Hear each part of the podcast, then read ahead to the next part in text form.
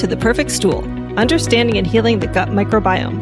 This is your host, Lindsey Parsons, and today on the podcast, I am going in depth on Candida with Dr. Kurt Woeller. Dr. Woeller is a doctor of osteopathic medicine, an integrative and functional medicine physician, and a biomedical autism treatment specialist.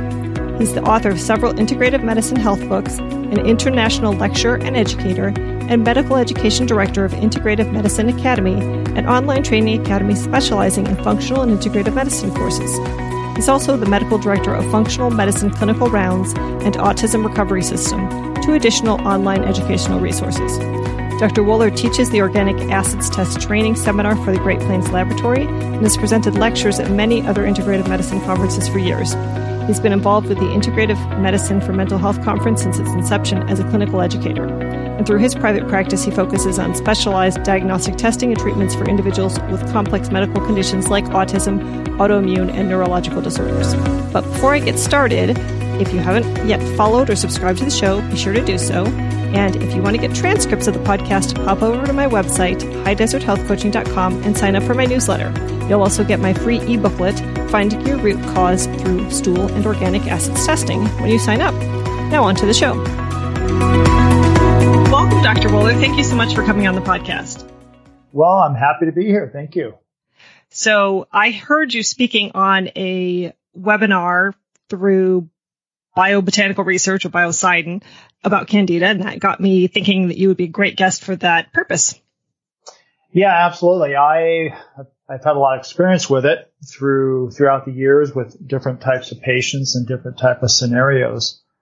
So those videos I actually did for biobotanical research really were fairly in depth. I mean, there's a lot to talk about when it comes to candida and chronic candidiasis. So, you know, I'm happy to answer your questions. Yeah, well, I think it's something that a lot of my listeners and clients struggle with. So I look forward to digging more in depth.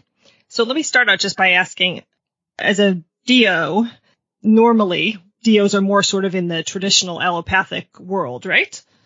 Well, you know, in today's world, yes. Mm-hmm. Many, many years ago, not so much, but you know, things like everything, things change professionally the way the, the, in the United States, you have MDs and DOs. Both both of us are fully licensed physicians, so we go to you know, separate medical schools, get very similar training, and then we do our postgraduate training, whether it's in pediatrics, family practice, general practitioner, or you have DOs who are immunologists, you have DOs who are neurosurgeons, just like you do NDs. Now, traditionally, osteopathy or osteopathic medicine was very much rooted in how the function of the body is dependent on structure and vice versa. Mm-hmm. And so a lot of DOs early on practiced mostly primary care. But, you know, as the years have gone on, that has somewhat changed. So as a fully licensed physician, you know, we can deal with medications, we can deal with traditional lab testing and diagnosis. Right. So, yeah. Yeah, no, my primary is a DO, which is a relatively new thing. So I guess I, I, I mean, that's my only experience with the DO in any case. But what I was going to ask though, related to that, is that most allopathic doctors dismiss systemic candida infections as a cause of gastrointestinal issues and other symptoms like brain fog and such, unless you're immunocompromised. And so I'm wondering what is the research within the traditional medical literature that supports this diagnosis for people who aren't immunocompromised, or at least not as far as they know? That still occurs very much. And, and, and, by the way, most traditional osteopaths, DOs, who are, would be more in line with conventional medicine would recognize that same type of thing. That it's really only an issue if it is invasive. You know, everybody has some candida in their body, which is true. Right. So most of conventional medicine looks at a candida problem you know, it recognizes that a newborn might have thrush, right? Where you get oral overgrowth of candida, or you might get a skin in, infection of some sort, or it might happen in an elderly patient. They might get thrush as well. But because candida as a whole, as a group of organisms, is a normal inhabitant at some level within our digestive system, it's often looked at as what's called commensal, sort of normally there, but not problematic, and only becomes a problem if somebody was immune compromised, as you said. So somebody with HIV or some other type of severe disease. And actually in my early training, I saw a number of people die of invasive candidiasis, wow. which was quite tragic.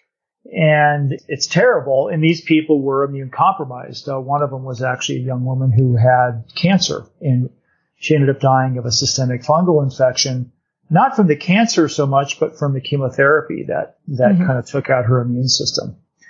The problem with recognizing candida as only a problem when it's invasive in the body is that you then don't understand the chemical influence that these organisms can have even when they're primarily residing within the digestive tract. Because most people who have a chronic candidiasis issue don't have it systemically. They don't have candida growing in their bloodstream.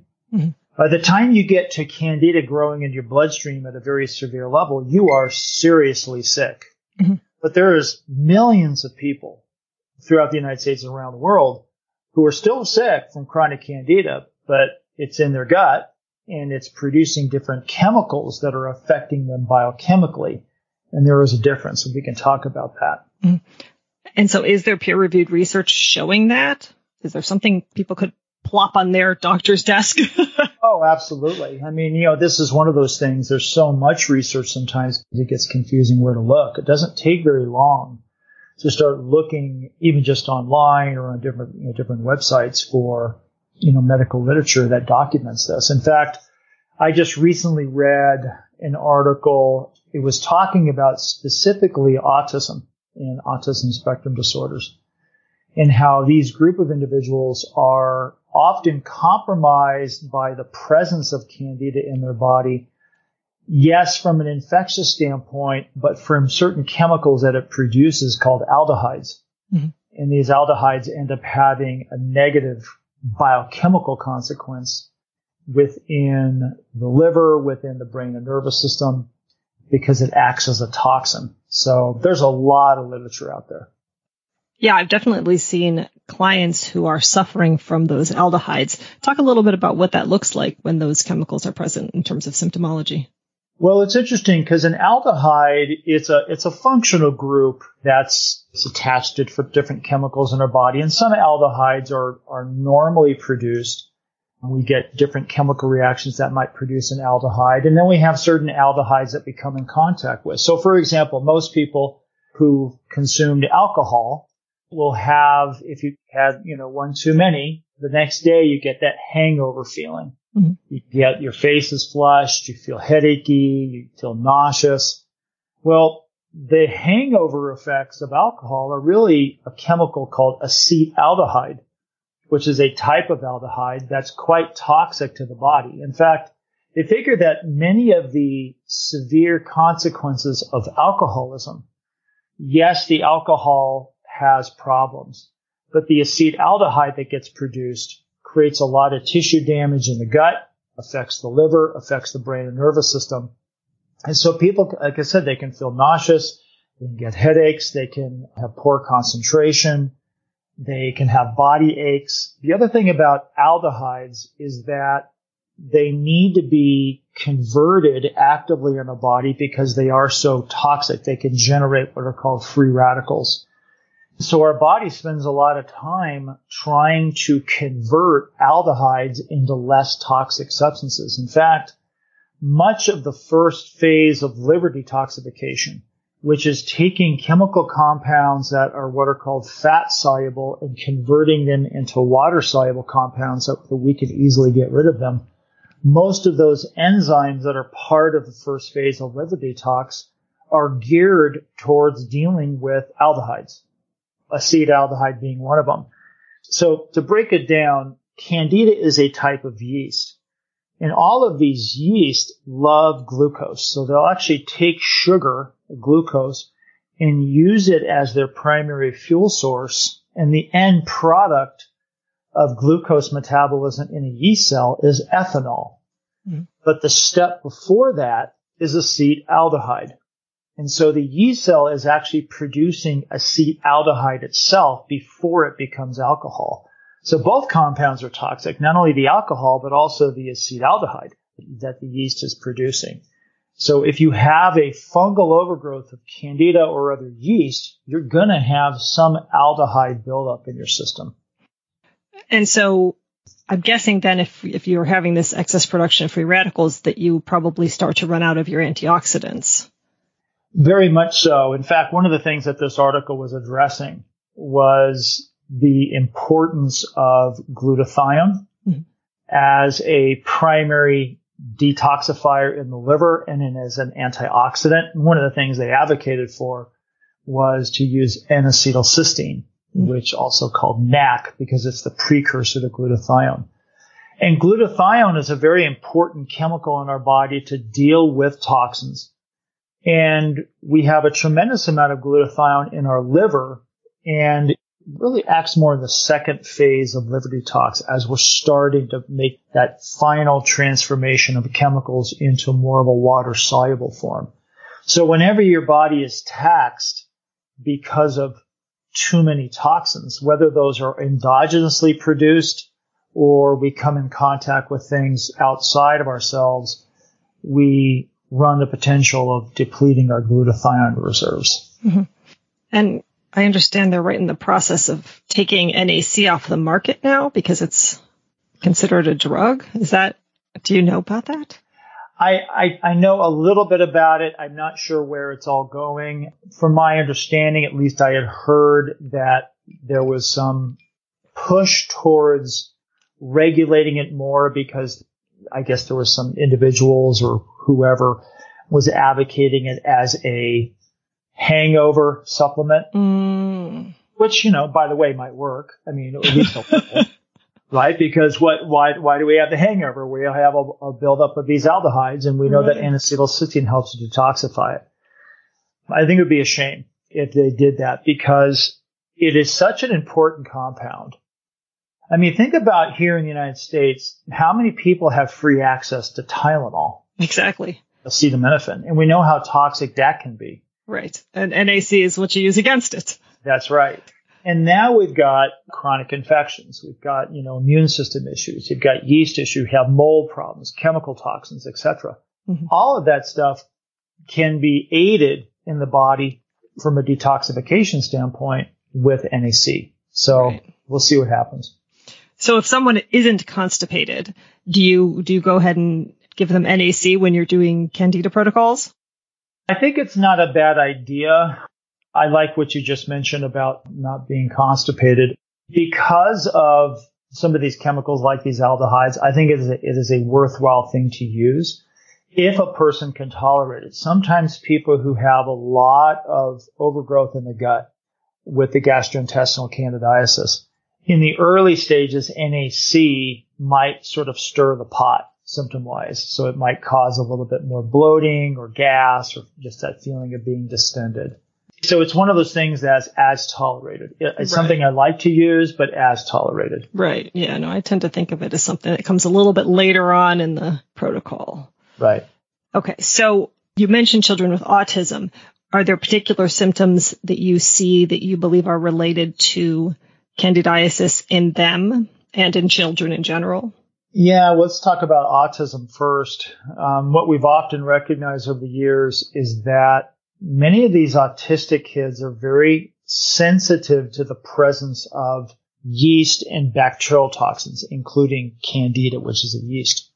And how it manifests a lot of times in them is behavioral. So they can get very goofy, giddy, and silly.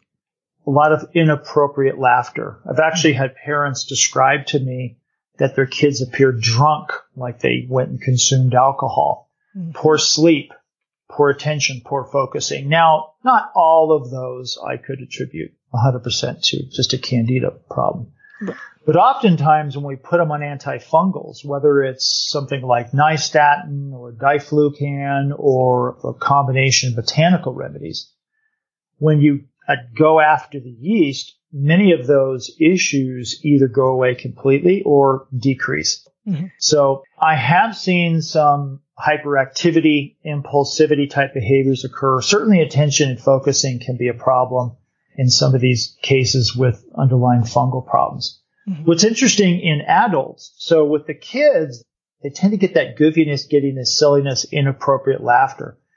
In adults, I don't really see that it manifest in that way.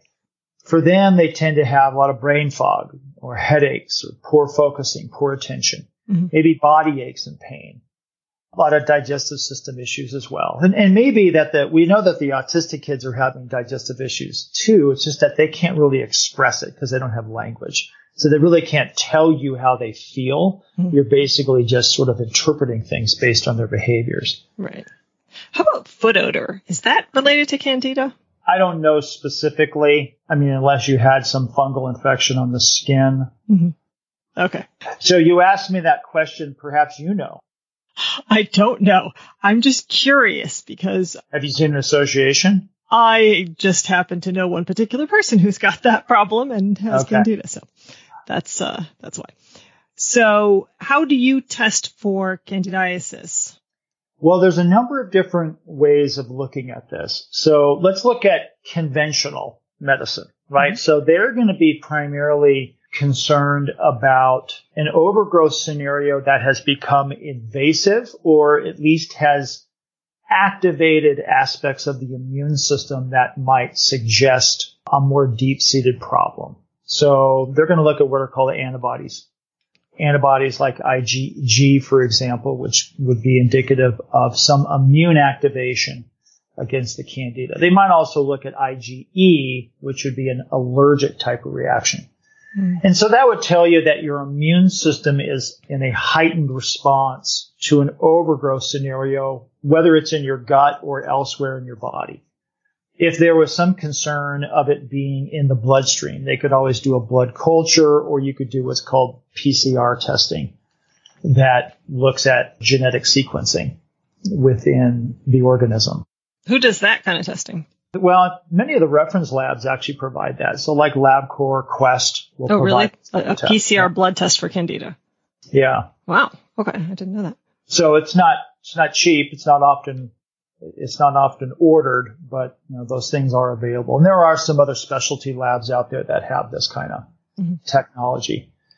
So in the integrative world, and what I've used is I use a test called the organic acids test.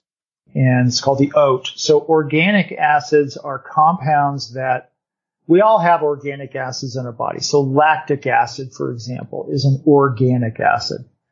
But organisms that live in our digestive system also produce their own compounds, their own organic acids that get absorbed into our body and then concentrate in our urine. So the organic acid test is a urine test that is a reflection of underlying metabolic imbalances that are occurring in our body or a reflection of overgrowth of different pathogens within our digestive system. And there are certain organic acids that Candida produces. One specific one is called arabinose. And so we can use the organic acid to evaluate for arabinose levels that is reflective of an overgrowth of candida in the gut. So that is usually my go-to because it's, it gives me an indication of activity in the gut and it also gives me an idea of invasiveness with at least the lining of the gut. That arabinose gets expressed when candida is becoming invasive. Mm-hmm.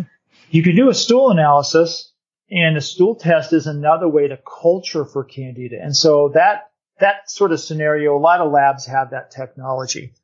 The downside to depending on a stool test for candida detection is candida is sophisticated. It's tricky. It's not always actively shedding in your stools. So it's not uncommon to get a normal candida culture on a stool test and then do an organic acid test and see organic acid markers elevated.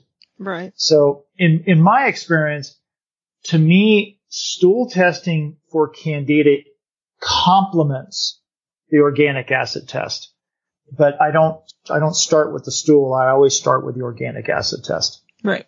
And now on the Great Plains organic acids test, there's nine different markers of fungal and yeast overgrowth.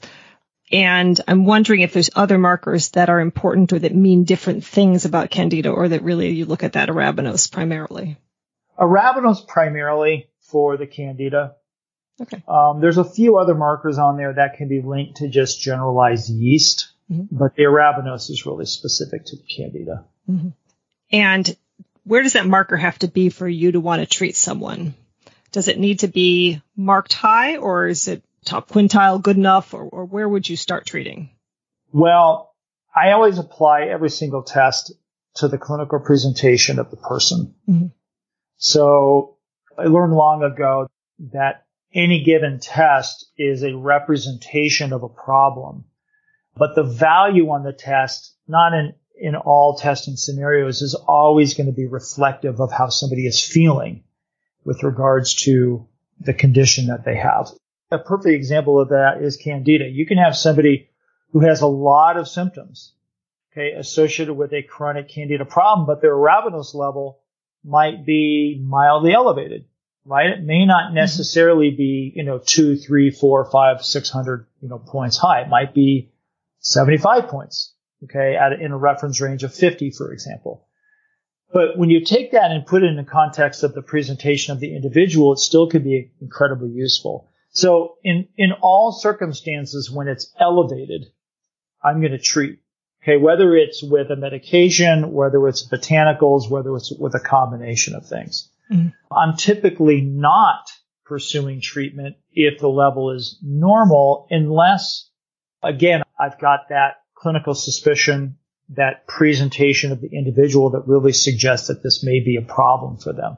Mm-hmm. Because the reality is, is you could have a scenario where you have candida that is proliferating within the digestive system, but perhaps it's not necessarily invading the lining of the digestive tract.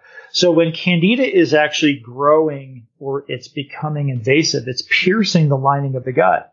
And that's what's causing that arabinose to express itself. So there's always that possibility you might have an overgrowth scenario that isn't mucosally invasive at the moment. And that's not a dangerous scenario, or that's not just sort of a predecessor to invasive candida?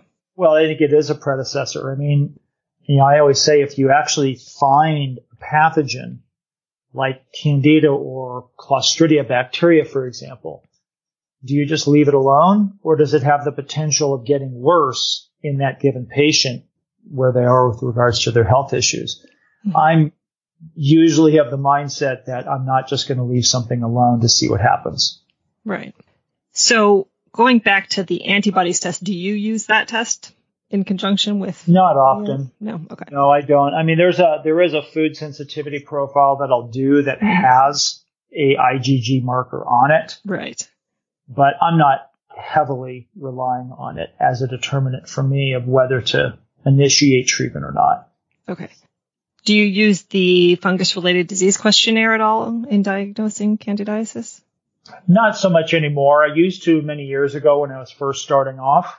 I will use it in some cases for people who want some confirmation for themselves. Mm-hmm. You know, they they want to see something on paper.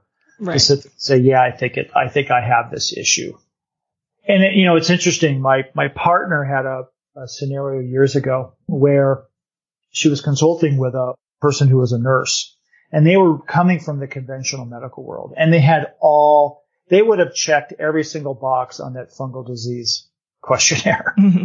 They were so symptomatic to candida. And what she suggested was, hey, let's, let's get you started on some anti, you know, fungal botanicals, et cetera, et cetera. And this person really fought tooth and nail because they just, they had been to infectious disease, they had been to a gastroenterologist, they had been to other, and they just couldn't figure out why she was so bloated in her mm-hmm. And she basically said, listen, you know, you got a bunch of yeast, right? When you have yeast in bread, your, the bread expands. That's what's happening in your gut. so I don't remember if they did the question or not, but they eventually went ahead and tried an antifungal. And within three, four days, I mean, they felt remarkably different. So again, that questionnaire is useful, I think, in the context of trying to provide people a little bit more insight into whether that's an issue for them or not. Right. Yeah. No, I think it's funny because the first question is, have you ever taken antibiotics? So you can just give the default three to pretty much everybody in this country because I don't know if you, I don't know that I've met anybody who hasn't ever taken antibiotics yeah. except perhaps my son. I have one son who's never taken them, but he's only 17. And then the second question is, have you taken broad spectrum ones for one month or longer? So all of a sudden, boom, those two things, you're right. already at the probable. Right, exactly. which I, which is funny because it's so easy to get to that point. It's virtually everybody who can answer enough questions to get to the probable point. You mentioned invasive can- candida, so can you talk a little bit about hyphae and how those impact digestion and and how that once it's gotten to that form, the symptoms that would go along with that? So, candida lives. It exists as what's called a unicellular form. So it can exist as independent cells and it can exist that way in a colony of other organisms. But when we get environmental shifts that occur at that microscopic level, changes in acid base balance, so the pH, changes in oxygen levels or carbon dioxide levels, changes in temperature, and also changes in food supply. And so we're talking about things that are occurring at that microscopic level where these organisms live. That shift, environmental changes will induce activity change within candida. So it, those shifts can actually cause candida to become invasive. In fact, it's been shown now that candida itself can manipulate its environment to cause other candida organisms to become invasive. And there's a couple proteins that get produced. One is called invasin. And invasin allows for the candida to become invasive. So as the candida is ch- changing its form from a unicellular organism, it starts growing hypha or what looks like a root or a tail structure. And that root becomes invasive, just like a weed in your lawn. It starts burrowing deeper and deeper with its root structure. And so the invasin protein allows for that hypha or that, that root to keep growing deeper into the lining of the gut. And in fact, it can actually grow right through the center of an epithelial cell, or it can grow between the cells in the area called the tight junction, which is that it's a structure that allows our cells to maintain contact. And so as we get hyphal invasion at the epithelial level, if it goes deep enough, it can engage the immune system, which is kind of sitting below that surface.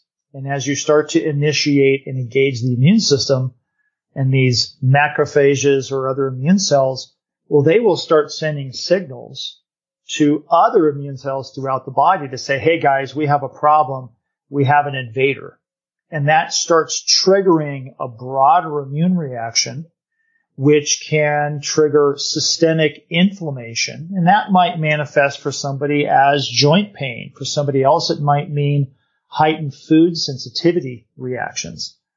The other thing about this invasin protein is it actually allows for certain organisms to get taken in intact into the epithelial cell. It's called endocytosis. And what they figure is happening is that this is why probably some people over time start to lose some immune capacity against these organisms is because they're getting embedded into our own cells. And whenever you have cellular components that are embedding, each component has its own DNA and you can start sharing DNA and that creates a problem of just sort of persistent infection that never gets dealt with. This is even being seen now with mold. So mm-hmm. aspergillus mold, for example. And that's, that is the process of invasion, right? It, it starts invading. So when I use the word invasive candida in conventional medicine, what they're referring to is invasive means systemic. It's somehow the organism is broken through the barrier it's intact within the bloodstream and it's circulating throughout the body. But you can get mucosal invasion that starts breaking down the tight junction, causing leaky gut. That may not allow, it doesn't get to the point perhaps where the candida is fully intact in the bloodstream, but it's just punching holes in the lining of the gut, causing leaky gut, which triggers a much broader immune reaction. Mm. And there's a lot of people that exist that way. I think they they've got mucosal invasion of candida that could just, again, trigger food reactions, trigger inflammation. One of the other problems anytime you breach the boundary of the lining of the gut and you create a leaky gut scenario, it doesn't even have to be candida. It could be a chemical that is affecting the lining of the gut. It could be celiac disease, which is breaking down the lining of the small intestine, is you increase the potential for autoimmune reactions, where now the immune system starts getting triggered abnormally against your own tissue. And that can manifest in a lot of ways. It can manifest as arthritis. It can manifest as skin problems. It can manifest as thyroid issues because those antibodies that get produced, what are called autoantibodies from an autoimmune standpoint, can cross react with different tissues throughout our body. Mm. So that's probably, I know that's kind of a long answer to a short question. No, that's but, great. Uh, that's great. That is sort of, you know, one of the scenarios of how candida starts to transform itself. So one of the things that you mentioned was a change in the pH and diet changes, I think. And so I'm thinking some combo of low stomach acid and eating lots of sugar. Is that like a recipe for candida I think it's, a, it's an absolute recipe. And what happens at the, at the cellular level where these things occur, they're really surviving within the, the entire microbiome. You know, and so if we have a good, healthy diverse microbiome, there's other, a lot of other competing organisms down there that are either competing for food supply or they themselves are altering the environment or they, they're helping to engage immune factors in the gut that keep things in check. So anytime that we shift our body chemistry away from that point of harmony, we're going to increase the potential of developing opportunistic infections. And so you have to look at candida as a organism that is opportunistic. It doesn't typically become a problem on its own, but it seizes upon an opportunity if it arises. Mm-hmm. And that, you know, that, as you mentioned, could just be poor digestion. And is there a relationship between candida and its biofilms and H. pylori? Well, H. pylori forms its own biofilm. Mm-hmm. So candida can form biofilm. Other bacteria can form biofilm. And I first learned about biofilm, we're probably going back to, I don't know, 15, 20 years ago. I was talking to a guy who was a biofilm researcher and he was specifically working for a company that was looking at biofilms that were associated with burn victims and people with diabetic ulcerations to try to prevent against skin infections. And he mentioned to me at that time, he goes, you know, even the, um, I forget what he said, it was the NIH, I think it was, or one of those governmental agencies.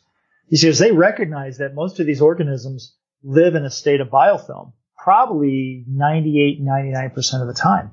And I actually came across a research article years ago about normal biofilm could bacteria, normal bacteria in our digestive tract exist in their own biofilm. And, and it, it, commented that that looked like it was the case. So I think biofilm is, there's more to the story than it just being a problem. Certainly these organisms can use it for their advantage to try to block access to it from the immune system. So biofilm in the mouth, for example, is a problem with bacteria because they know that it can increase the potential for dental disease. Well, the same kind of problems could exist in our digestive system. It just makes it more difficult to get at. But I think the reality is, is that there's probably biofilm existing at some level, even in a relatively healthy gut. There's some information out there on that. I'm not saying that it's absolutely proven to be that way in all cases. But I think it makes sense that because these organisms are so dynamic, what we may be dealing with is just opportunistic organisms taking advantage of its own production of biofilm, even though at some level it might be normal in how many of these organisms communicate. Mm. What's interesting about biofilm is that it's so complex. It, the way I think of biofilm is like you can have organisms that get sequestered in their own biofilm colony. So it's almost like it's its own little community. Mm-hmm and they produce chemicals that have what's called an auto-inducing effect on other organisms, even at distant locations within the gut. In fact, they've actually shown that a colony of organisms like Candida could send out chemical messages that influence the activity of Candida in another biofilm colony. Wow. So it's called quorum sensing. And what's interesting is certain botanical remedies are known to affect that quorum sensing effect. The more you dig into this information, the more you realize how much there is, how complex it is, and honestly, at some level, how much a lot of medicine and science just hasn't really understood about how these organisms survive and thrive. So you mentioned the idea that candida overgrowth can lead to food sensitivities. Do you think it can go in the other direction that a food sensitivity leads to candida overgrowth? I think that's possible, particularly if you, well, let's take, for example, gluten. The classic thing would be celiac, right? So you have somebody who has celiac disease. They form immune reactions against the gliadin protein that's in gluten. And then they also form a corresponding immune reaction against cells lining the small intestine. So that's known to occur over time. And when it, what ends up happening is that the surface lining of the small intestine gets blunted. You start to lose the absorptive surface. The lining along the surface level of the small intestine are different cells, right? So you're going to have some cells that are involved in absorption. You're going to have some cells that are involved in immune production. So if you have a cell that's producing, let's say, IgA or secretory IgA, which is your main immune function or main antibody in the digestive tract, and it gets get it, it's getting taken out because of inflammation or or just destruction. Well, now you're losing the mucosal barrier. Now you're losing a regulatory aspect of the immune system. And that certainly could change the environment within the digestive tract that allows for an opportunistic organism like candida to take over. Interesting. Okay, so tell me what kind of diet changes do you recommend to patients with candidiasis? In most cases, they really just need to really clean up their diet for one. So it's kind of the obvious stuff. Try to go organic, right?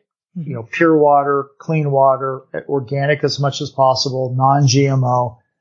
And, you know, there's some of the other things that we know can aggravate problems. So alcohol, caffeine. Uh, and then a lot of times it gets down to looking at different kinds of food sensitivities. If people have immune reactions, like you just mentioned, to various foods, we've got to get those eliminated from the body as well so that we don't create so much disharmony in the digestive tract you know, excess sugar, certainly. I mean, I think the problem is, is trying to come up with a defined specific way for every group of individuals based on one diet is a bit challenging mm-hmm. because you'll have some people that can tolerate more things versus others. So as much of a whole food diet as possible. I've seen a number of people do well where they start to convert more towards, you know, a whole food or kind of a paleo type of program. Mm-hmm. I've had some other patients who've been able to manage their chronic yeast issues by doing something called a specific carbohydrate diet. And the, the, the way the specific carbohydrate diet works is what you're really trying to do is just get out these complex sugars, things that take a lot of metabolic energy to break down in the digestive tract. So, you know, I mean, you could talk for hours about different diets for candida or different types of gut problems. But I think in a nutshell, I hope that gives at least some overview. Yeah, that's great. So do you think that diet changes alone can eradicate candida or do you pretty much always recommend or prescribe antifungals or, or nutraceuticals or herbals? No, I think dietary shifts can make a big change for some people. And so I don't think every single person, you know, will need to do aggressive antifungals. Some of it's just kind of a wait and see and see how they respond. If they have minor issues, a dietary change maybe all they, they need. Mm-hmm. If it's more of a long standing problem, the more symptomatic they are, then usually antifungals are going to be necessary. That doesn't always mean uh, medication. There's right. a lot of great botanicals out there, a lot of great supplements that can work very well. But the more that we can improve the diversity of our microbiome, the greater chance that we have to sort of keep these organisms in check so that they don't become a problem. Mm-hmm. And one of the ways I know that we can do that is just by increasing a lot of the food that we consume as a plant-based diet. So I'm, I'm, I'm an osteopath. I was at my annual osteopathic medical conference. This is a couple years back. And there was a fantastic lecture that was given by a nutritionist. It's probably one of the best lectures I'd actually seen at this conference before. And she did a two hour lecture on the microbiome.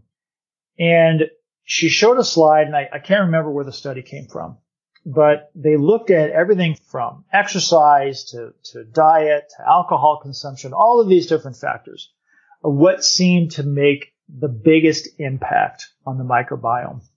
And basically it was on a consistent basis eating between 12 to 15 plant-based foods a day was the largest impact on the microbiome, even more than probiotics, you know, these types of things. It was doing that consistently. And what that said to me was 12 to 15 plant-based foods a day. Just make sure they're non-GMO and organic, you know, because if you just ate a bunch of polluted fruits and vegetables, that's not going to do you much good.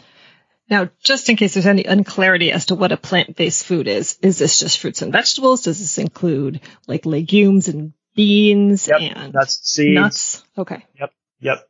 And how about probiotics and fermented foods with candida? They can be helpful. I mean, one of the ways to improve the microbiome diversity is, you know, reimplanting good healthy bacteria through a probiotic. Fermented foods are great. We actually use a lot of fermented foods in our, our home on my salads and, you know, for dinner every night, but it, it's as tolerated. Sometimes for people with severe overgrowth scenarios, implementing fermented foods right off the bat might be a bit much for them. They might react to it. What kind of reaction would you see? Usually bloating, gas. Sometimes you can get histamine reactions if they've got any kind of allergic sensitivity happening in the gut where they feel flushed. Some people might get a rash. They might get headachy. And are there specific probiotics that you like that, that help with candida? Usually a good broad spectrum, I think, is worthwhile. Something that's got a number of different lactobacillus bacteria as well as bifidobacter bacteria. Mm-hmm. Saccharomyces, some people call it Saccharomyces, but you know, Saccharomyces boulardii, it's actually a yeast but it actually has anti-candida properties. Mm-hmm. In fact, I started using it years ago from a company out of Germany at the time. And we would use it in people when they went on antibiotics because the antibiotic for bacteria didn't affect the supplement. Right. And it can help to combat candida overgrowth. And so it can be beneficial for some people. So that's one of the probiotics that has some targeting abilities against candida. Mm-hmm. You can't use it with the antifungals. So you have to be careful if you're on diflucan or taking nystatin. You can't take it at the same time because it will get affected by those. Mm-hmm. Right. But that could be helpful. Yeah. And if you're giving herbal treatments? I would tend to separate them. So the herbals, the supplement companies will market them for a specific purpose. So they'll, they'll put on there like, you know, Candida X or something like that. And if you look at the, the list of things, you know, pau d'arco, berberine, oregano, you go, okay, we know that that can help with candida. But many of those, those herbals also are helpful against bacteria. Right. So I just make a general rule that if you're using botanicals and you're taking probiotics, separate them out at least by a couple hours. In fact, what I'll often do anymore is I'll just have people take their probiotics near bedtime. Right. Whether they're taking an antibiotic, whether they're taking a botanical, whether they're taking an antifungal. And one of the reasons I, I actually learned to do probiotics at bedtime was from some of the work we do in people with small intestinal bacterial overgrowth. Mm-hmm. So in people with SIBO, right, they actually have too much bacteria in the small intestine in places where it normally shouldn't be because a lot of the, the bacteria that get into the small bowel should be in the large intestine. Right. And what ends up happening when you take a probiotic at nighttime is you have something called a migrating motor complex. And the migrating motor complex is most active when we're not eating. So it's mm-hmm. most active during the middle of the night when we're asleep. And it's basically sweeping debris through the small intestine into the large intestine. And so we can use that to our advantage to help sort of sweep the probiotics into our large bowel during the middle of the night. And therefore you're also taking it away from any antimicrobial remedy you might be using. Mm-hmm. And is there any issue with taking multiple probiotics at the same time at night? Like an S. boulardii and a I, have not had that experience. I mean, you you can have any given individual that might have heightened supplement sensitivity, but in general, no. But they're not out competing each other, for example. No. Okay. Are there specific nutraceuticals that you like for eliminating candida? Well, you want me to name brands? You just want me to name ingredients? I was I was getting at the brands. Well, I've had very good success over the years with biocidin.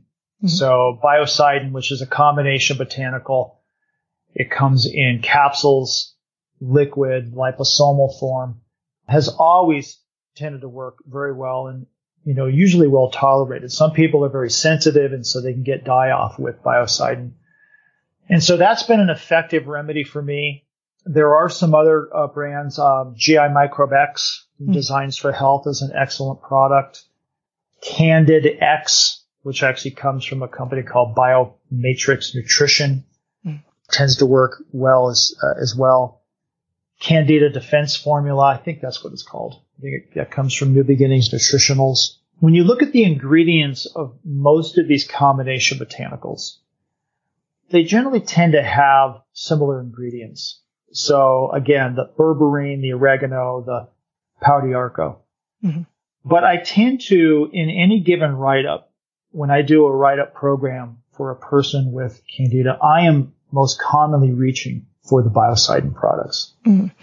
I find that people can be really sensitive to those. That even like a drop for some people is way too much. Yeah, they it, no, they they can be powerful. They they definitely can. I, I tend to use a lot of the liquid for the kids. So a lot of my practice is with the autistic kids and mm-hmm. it's difficult to get them to take capsules. Sure. and then we know that a lot of botanical liquids are really strong tasting, mm-hmm. Whereas the biocidin is actually good tasting. So it's easy to get kids to take it.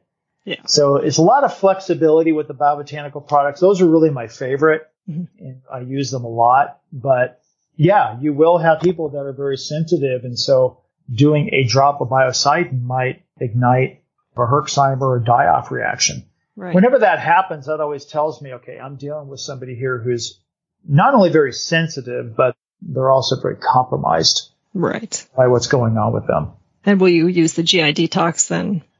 I'm always looking to use a binder. So I'm mm-hmm. glad you bring that up because the binders are important and for those who are listening, what a binder does is it acts like a sponge. So as we take in things through our food or we take in things through water, it's going to go into our digestive tract. And there might be toxins in those substances that we want to try to prevent getting absorbed. And so a binder can help bind up what's coming into our gut from our mouth. But we also are pushing things or moving things into our gut from our liver. So our liver is the main filtering organ of our blood. And it's going to be dumping a lot of things into our gut so that we can eventually release it through our poop. But anytime you put something in the digestive tract, whether it came from the body through the liver, it has the potential of being reabsorbed. And so the binders help prevent against reabsorption of toxins. And so candida being in the gut as it starts to die off is going to release its internal contents. Many of them are toxic to our body. So if we have a binder in place, it binds it up, prevents it from being absorbed, and then we poop it out. So I, am always wondering yeah. because I know in these protocols, especially like the uh, you know the practitioner protocols given by Biocidin, they suggest that you use two GI detox between doses of the Biocidin. And I'm wondering, are the toxins just waiting around till that time of day that you do it once? Why aren't they constantly being generated? How is once a day good enough? Well, some of it comes down to tolerance. Some of it comes down to the fact that some of the binders can be constipating for some people. So the last thing we want to have happen is for somebody to get constipated because if you're constipated at the same time you're trying to kill off organisms, what's going to happen? The, the toxins that are getting expressed through the die off are now not getting eliminated from the body. They just get reabsorbed. Some of the binders can be cause that kind of problem. Plus you have, you really want to take the binder away from food. Otherwise it's just getting mixed up with food and it's not, it's not optimal. You also want to take it away from other supplements. So it's basically there to try to do its job. For example, certain medications you wouldn't want to take it with a binder, like thyroid medication. You'd absolutely want to separate it. So I think some of it comes down to the practical aspect and the compliance factor for many people. It's like how many supplements can they take in a given day?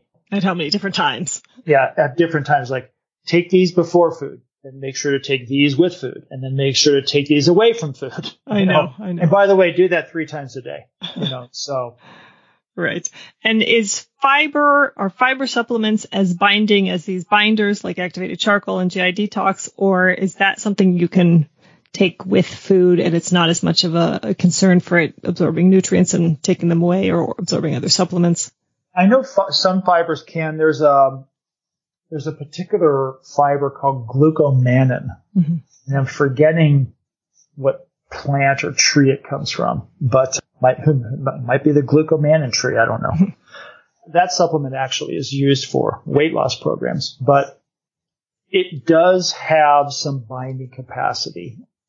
I'm blanking right now. I think it might be a pretty good binder for like ochratoxin, which comes from asper- aspergillus mold. Mm-hmm. One of the reasons I like the GI detox from biobotanical research so much is that it's a combination of different binders. It's got some activated charcoal in there, so it does have that capacity. But it's not straight activated charcoal. For me, straight activated charcoal over time tends to be fairly constipating. I don't get many constipation issues with the GI detox. It tends to be really well tolerated. Mm-hmm. And so it's an all around good binder. It kind of, it throws a wide net. It's just going to capture a bunch of different stuff. And that that makes it very appealing from a compliance standpoint when you're also having people take multiple other supplements. So the combination of biocidin plus GI detox generally tends to work great. And how long will you have them stay on a binder like GI detox? Most of the programs when I start off for Candida, in my mind, I'm looking at at least 60 days. I know it might go longer. Okay. But I'm, I'm, because most of the people I'm dealing with are dealing with chronic problems. It's not, they're not just dealing with, oh, I developed this issue, you know, over the past couple weeks because I took an antibiotic.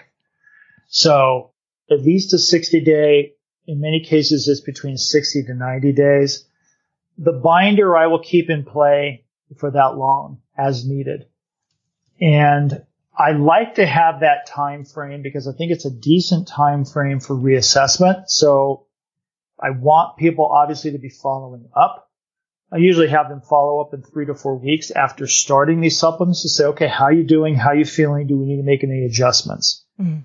And then again, follow up another, you know, four weeks after that. Right. I'll come back and repeat my testing typically at about 90 days. Mm-hmm. Okay. So repeat an organic acid test at that point. And so they'll be taking the supplements continuously for 60 or 90 days, yes. no pulsing. I don't pulse for yeast. Okay. Got it. Yeah, I'm not pulsing for candida. Mm-hmm. And are there other fungi that, in particular, thinking about the organic acid test, say fusarium, for example, that are coming from dietary sources that you're concerned about when you see elevated on that test? Yeah. So if you look at page one of the organic acid test, you've got a number of markers that could be linked to aspergillus mold. Mm-hmm. The one you mentioned linked to fusarium, it's called tricarballylic.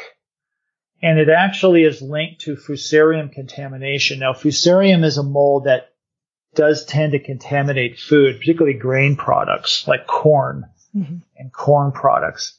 It can be an environmental mold too, but I tend to find that it, it seems to have a stronger association with food because I've seen it actually go away just by people not eating as much corn products. Right. And do you think all corn products are equally potentially carrying fusarium or are non-organic or GMO products worse in that respect or? I've wondered about the GMO, mm-hmm. you know, if that's going to influence it. it. It probably would at some level. I mean, if the grains are not stored properly, if they're wet, they're moist, if they're not, depends on how they're stored, depends on how they're dried. Mm-hmm. You know, all of that can influence mold growth. So it could happen to organic corn just it, as well as. Absolutely. You right. could, you could have organic corn and have it stored improperly. It gets wet, gets moldy. It's just going to be much of a problem mm-hmm. as unorganic. And would you if you see an elevated fusarium, say, but not an elevated arabinose, would you look at the same type of treatment or would you just say stop eating so much corn? I think it depends on how symptomatic the person is. Mm-hmm. So if they're not real symptomatic, they don't have the classic symptoms of candida, there's nothing there to really pin anything on. It may just be something that they could shift away from corn and they're fine. If they're symptomatic at all, then I would move forward with the same or similar treatments mm-hmm. to candida. And are there any good herbal treatments for vaginal yeast infections?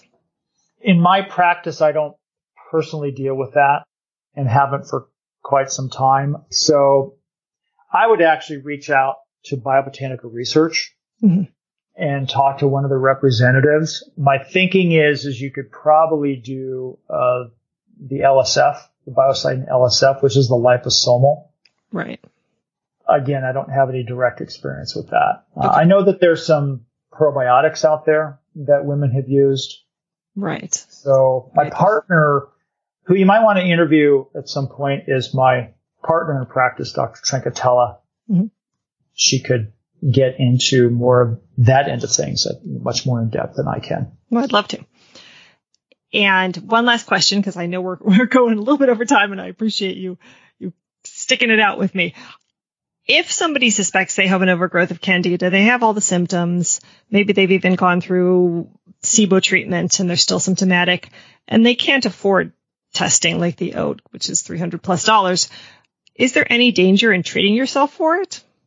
I've never seen anybody have a problem in attempting to treat themselves for it, particularly when they're using botanicals and changing their diet. My personal feeling is, is that something like nystatin I think it should be over the counter. Oh, really? It's a very effective medication. It's a very safe medication. It stays within the digestive tract. I mean, it doesn't doesn't cause liver damage. It doesn't cause liver damage. Most people tolerate it extremely well. It can be extremely effective. You need to think about some of the medications that are allowed over the counter. Again, acetaminophen. Nystatin to me is one of those medications that I would have personally no problem with if it became an over the counter that people could have access to. Mm-hmm. And so will you use that a lot then rather than the herbals?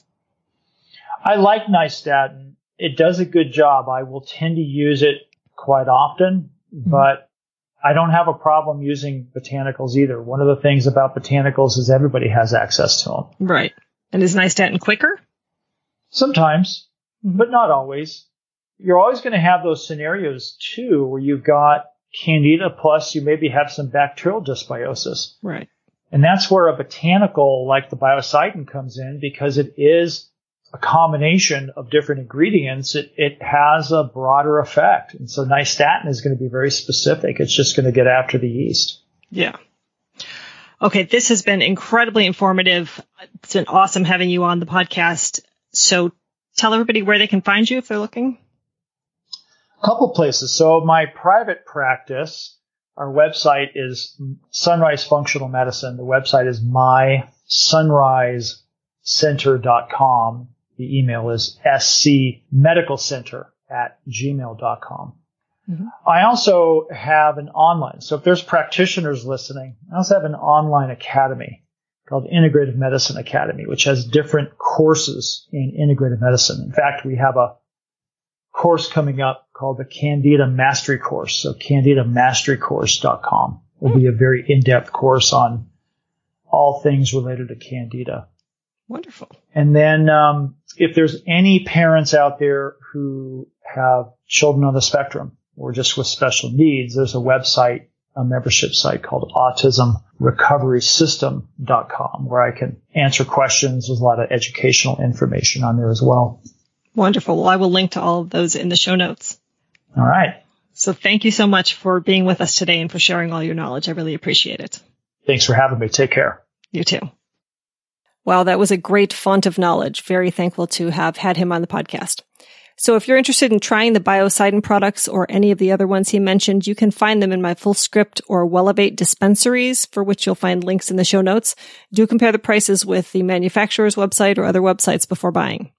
And if you think you may have invasive candida or you're struggling with other gut health issues, my specialty is helping people order the lab tests like the organic acids test that he mentioned to find out what's going on at the microbiome level and other stool tests, and then educating them on protocols used by doctors and other practitioners to solve those problems.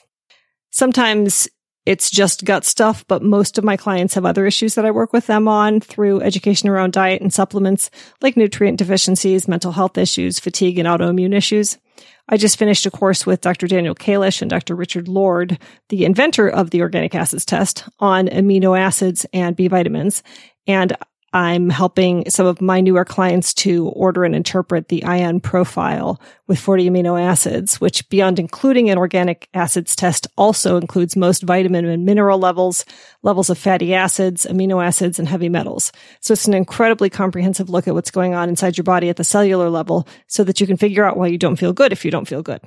So if that interests you, you're welcome to set up a free 30 minute breakthrough session with me. We'll talk about what you've been going through and I'll tell you about my five appointment gut health coaching program. Or if you're ready to jump in right away or can just afford one appointment at a time, you can just set up an initial consultation with me. Both are linked in the show notes or you can check out my website, highdeserthealthcoaching.com to read more about me and my work.